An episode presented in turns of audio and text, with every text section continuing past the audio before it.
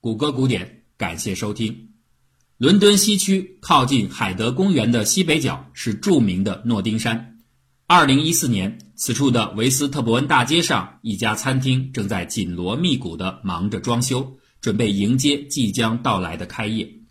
这家叫做“纯味 ”（Pure Taste） 的餐厅，它最大的标签就是英国第一家旧石器时代饮食供应店。当初啊，仅仅凭借着这个噱头。创业团队在众筹平台 Kickstarter 上，仅用了几个月就轻松募集到三万英镑。虽然是以旧石器时代的餐厅而闻名，但是当你走进这家饭店的时候，并不会看到想象当中的洞穴、兽皮或者是石斧。落座在宽敞的座位之后，呈上来的菜单也许包括椒盐香脆腌胡萝卜。甜辣酱、大白菜沙拉、青柠生蝶鱼、果木熏鸽子、配杏仁面包、盐渍卷心菜、水芹、水萝卜等等等等，没有整条的鹿腿或者一篮子的野菜。然而啊，既然自称旧石器时代的食物供应者，纯味当然有自己的规则，就是仅限于提供那些用旧石器时代已经存在的食材，用当时的技术所允许的食品加工手段烹制出来的食物。这意味着很多现在的日常饮食的配料是要被排除在外的，比如说乳制品，包括牛奶、奶酪、奶油等等。乳制品出现在距今约七千年前的时候，超越了旧石器时代的范围，当然不能被采用。此外啊，酒精、豆类、加工油、咖啡、精制糖这些东西走上人类的餐桌更加的晚，也不能进入纯味的厨房。纯味的食物供应原则很容易遭到顾客们的挑战。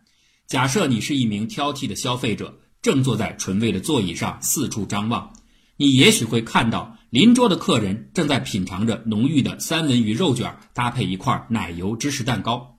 另一侧的女士呢，她的手里握着一杯浓稠的鲜奶。再往前一瞧，一个小家伙竟然在大嚼着一包热乎乎的薯条。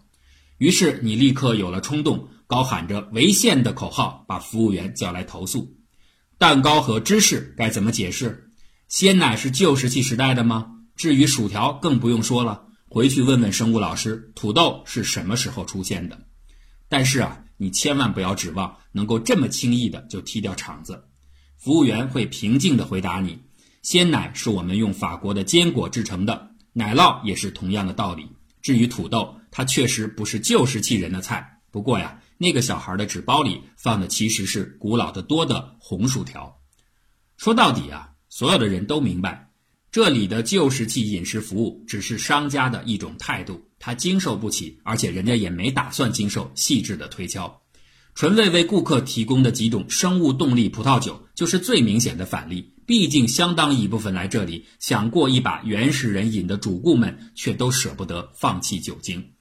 即使不谈这个明显的例外。纯味现在供应的任何一款蔬菜、水果以及禽畜，也都绝对不是旧石器时代的物种了。纯味的主厨 Holly Redman 当初只是因为自己身为一名乳糜泻患者，从无麸质饮食想到了要做一家旧石器饮食店的点子，而大部分来消费的顾客也只是来体验一种乐趣罢了。开餐饮店或许可以不那么严肃，但是作为餐饮科学的一个课题。旧石器饮食就不可以被轻松对待了。首先要解决的一个问题就是，旧石器时代的人到底在吃什么？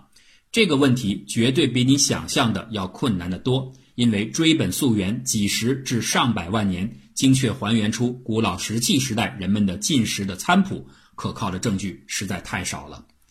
获取过去的信息，最根本的是两种途径：考古和古代文献。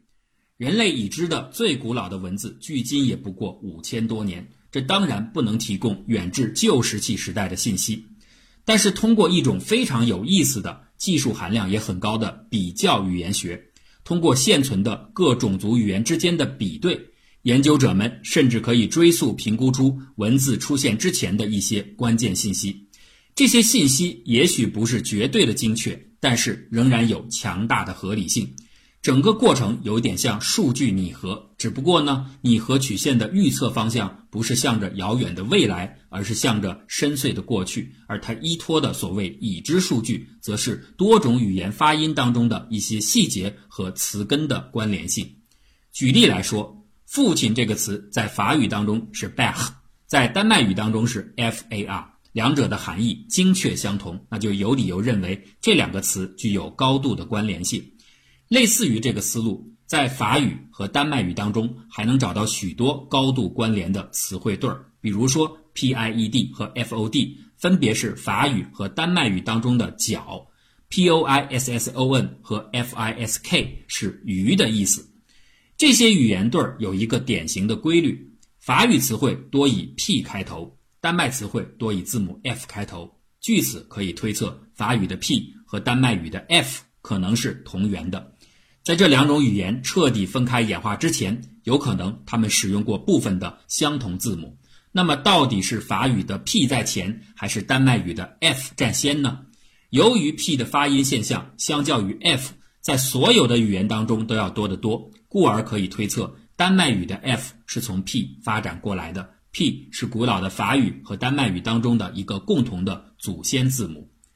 上面的这套分析过程就是比较语言学的一个简单的范例。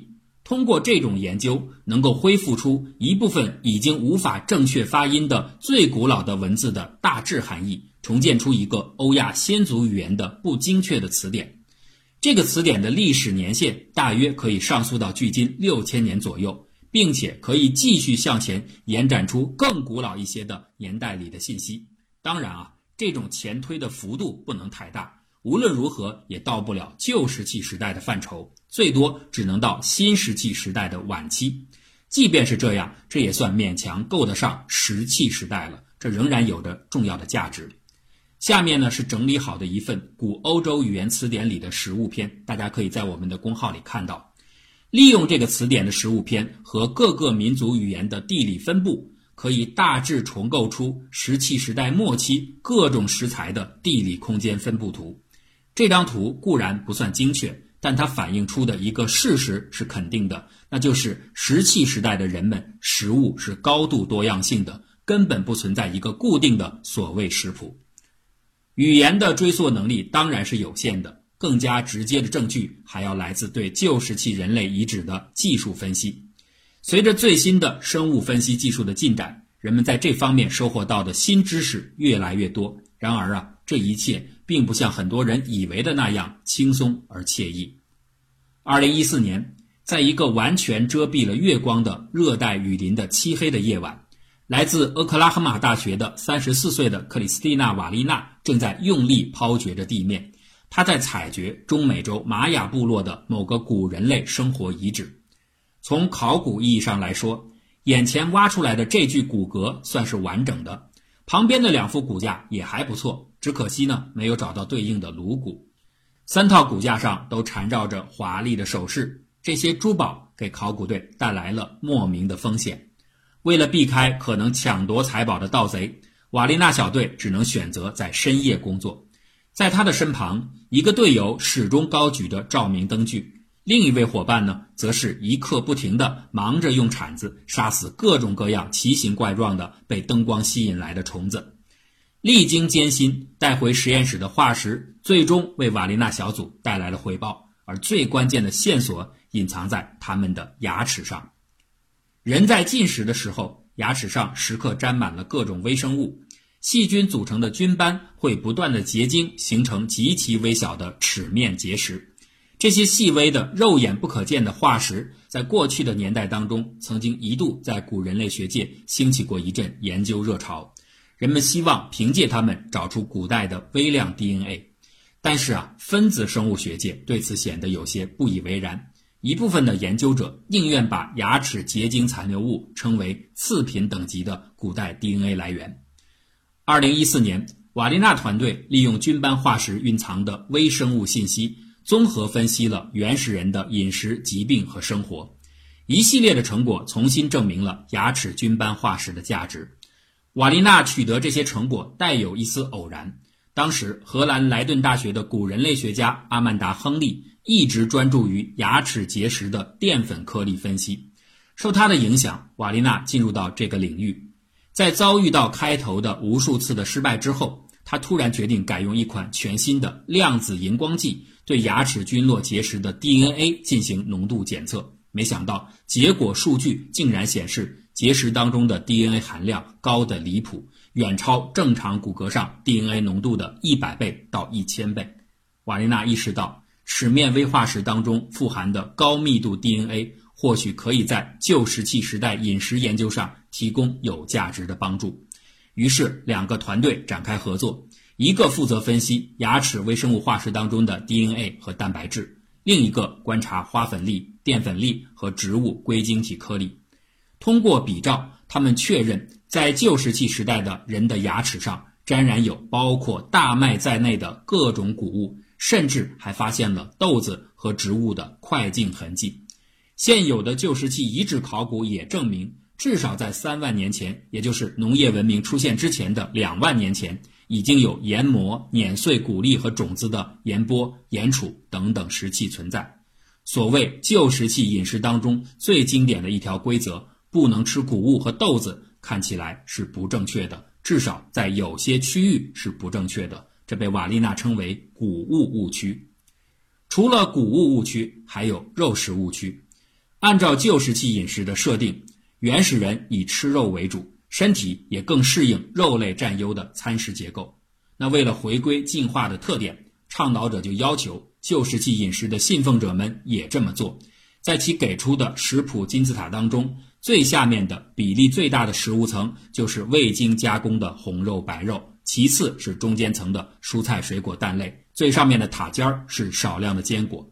然而啊，大量事实证明，这个想法刚好弄反了情况。旧石器人的身体结构更适应的是茹素，最直接的证据就是维生素 C。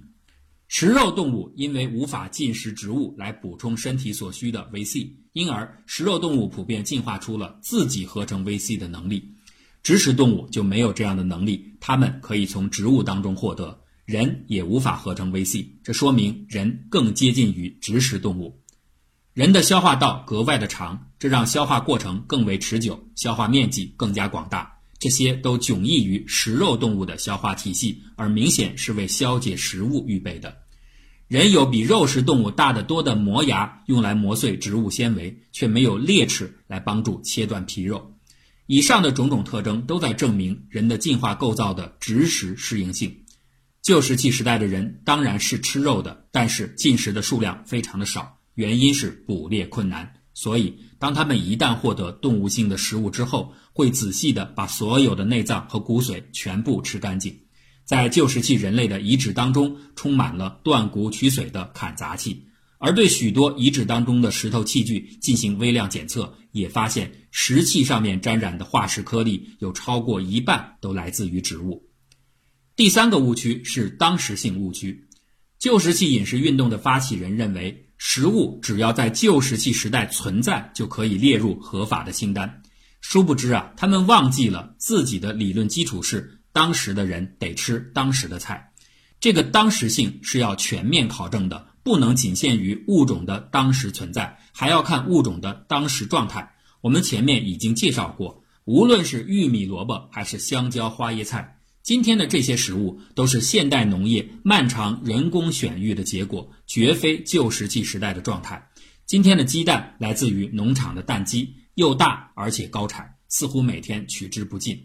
然而在旧石器时代，当时的蛋非常的小，野生禽类很偶尔才会产卵，而且隐藏的极好。原始人吃到蛋完全是碰运气。今天的这种鸡蛋怎么能视为合法的旧石器时代食物呢？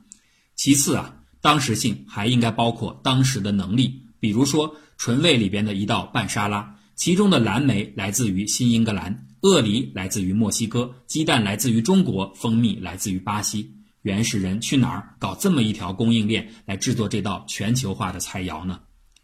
虽然有上述的三个误区，但是旧石器饮食依然是有价值的，那就是让人们通过与过去自然状态的对比，思考今天饮食的缺陷。或许啊，最应该加以调整的是食物的多样性和新鲜度。